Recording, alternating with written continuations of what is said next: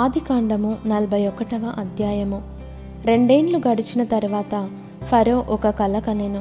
అందులో అతడు ఏటి దగ్గర నిలిచియుండగా చూపునకు అందమైనవియు బలిసినవియునైన ఏడు ఆవులు ఏటిలో నుండి పైకి వచ్చుచు జమ్ములో మేయుచుండెను.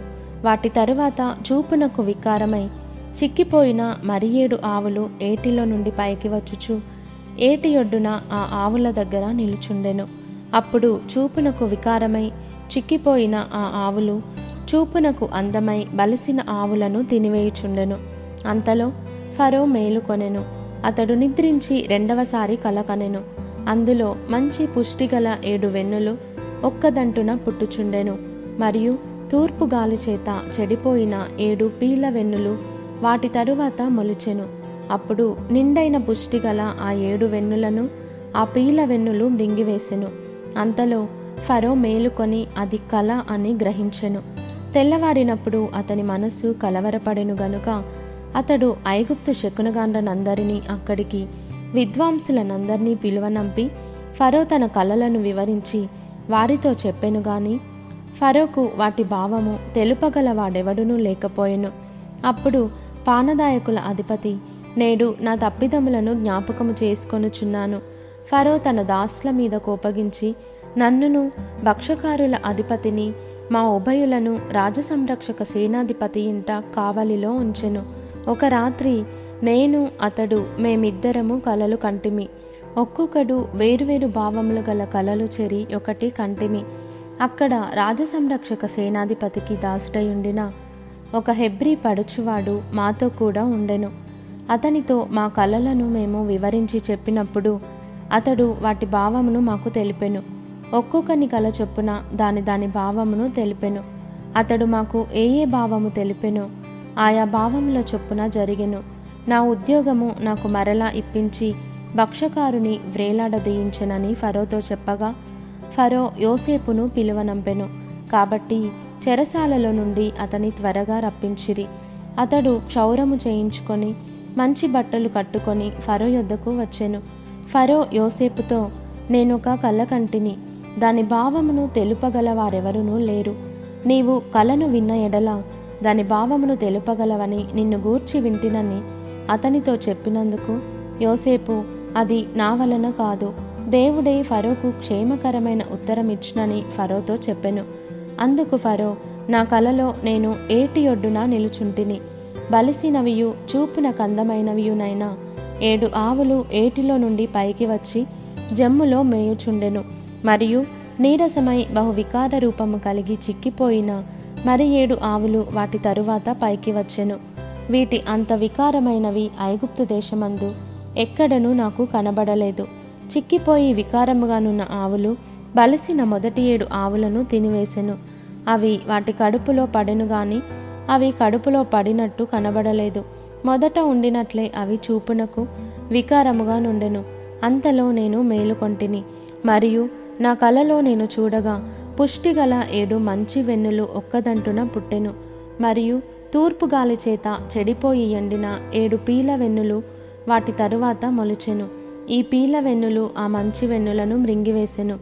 ఈ కలను జ్ఞానులకు తెలియచెప్పి తిని గాని దాని భావమును తెలుపగల వారెవరునూ లేరని అతనితో చెప్పెను. అందుకు యోసేపు, ఫరో కనిన కల ఒక్కటే, దేవుడు తాను చేయబోవుచున్నది ఫరోకు తెలియచేసెను. ఆ ఏడు మంచి ఆవులు ఏడు సంవత్సరములు, ఆ ఏడు మంచి వెన్నులను ఏడు సంవత్సరములు. కల ఒక్కటే. వాటి తరువాత చిక్కిపోయి వికారమై పైకి వచ్చిన ఏడు ఆవులను ఏడు సంవత్సరములు. తూర్పు గాలి చేత చెడిపోయిన ఏడు పీల వెన్నులు, కరవు గల ఏడు సంవత్సరములు. నేను ఫరోతో చెప్పు మాట ఇదే, దేవుడు తాను చేయబోవుచున్నది ఫరోకు చూపించెను. ఇదిగో, ఐగుప్తు దేశమందంతటను బహు సమృద్ధిగా పంటపండు ఏడు సంవత్సరములు వచ్చుచున్నవి. మరియు కరవు గల ఏడు సంవత్సరములు వాటి తరువాత వచ్చును. అప్పుడు ఐగుప్తు దేశమందు ఆ పంట సమృద్ధి యావత్తును మరువబడును. ఆ కరవు దేశమును పాడుచేయును. దాని తరువాత కలుగు కరవు చేత దేశమందు ఆ పంట సమృద్ధి తెలియబడకపోవును. ఆ కరవు మిక్కిలి భారముగా నుండును. ఈ కార్యము దేవుని వలన నిర్ణయింపబడి ఉన్నది. ఇది దేవుడు శీఘ్రముగా జరిగించును. అందుచేతనే ఆ కళ ఫరోకు రెట్టింపబడెను. కాబట్టి ఫరో వివేక జ్ఞానములు గల ఒక మనుషుని చూచుకొని ఐగుప్తు దేశము మీద అతన్ని నియమింపవలెను. ఫరో అట్లు చేసి ఈ దేశము పైన అధిపతులను నియమించి సమృద్ధిగా పంటపండు ఏడు సంవత్సరములలో ఐగుప్తు దేశమందంతటను ఐదవ భాగము తీసుకొనవలెను. రాబోవు ఈ మంచి సంవత్సరములలో దొరుకు ఆహారమంతయు సమకూర్చి ఆ ధాన్యము ఫరో చేతికి అప్పగించి ఆయా పట్టణములలో ఆహారమునకై భద్రము చేయవలెను.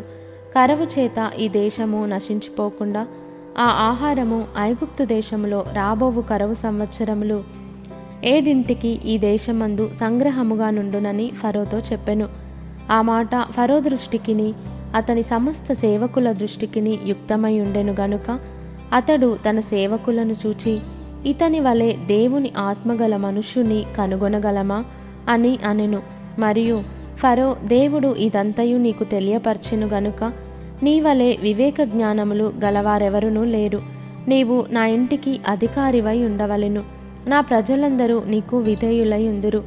సింహాసన విషయంలో మాత్రమే నేను నీకంటే పైవాడనై ఉందునని యోసేపుతో చెప్పెను. మరియు ఫరో, చూడుము, ఐగుప్తు దేశమంతటి మీద నిన్ను నియమించియున్నానని యోసేపుతో చెప్పెను. మరియు ఫరో తన చేతినున్న తన ఉంగరము తీసి యోసేపు చేతిని పెట్టి సన్నపు నారబట్టలు అతనికి తొడిగించి అతని మెడకు బంగారు గొలుసు వేసి తన రెండవ రథము మీద అతని నెక్కించెను. అప్పుడు వందనము చేయుడని అతని ముందర జనులు కేకలు వేసిరి. అట్లు ఐగుప్తు దేశమంతటి మీద అతని నియమించెను.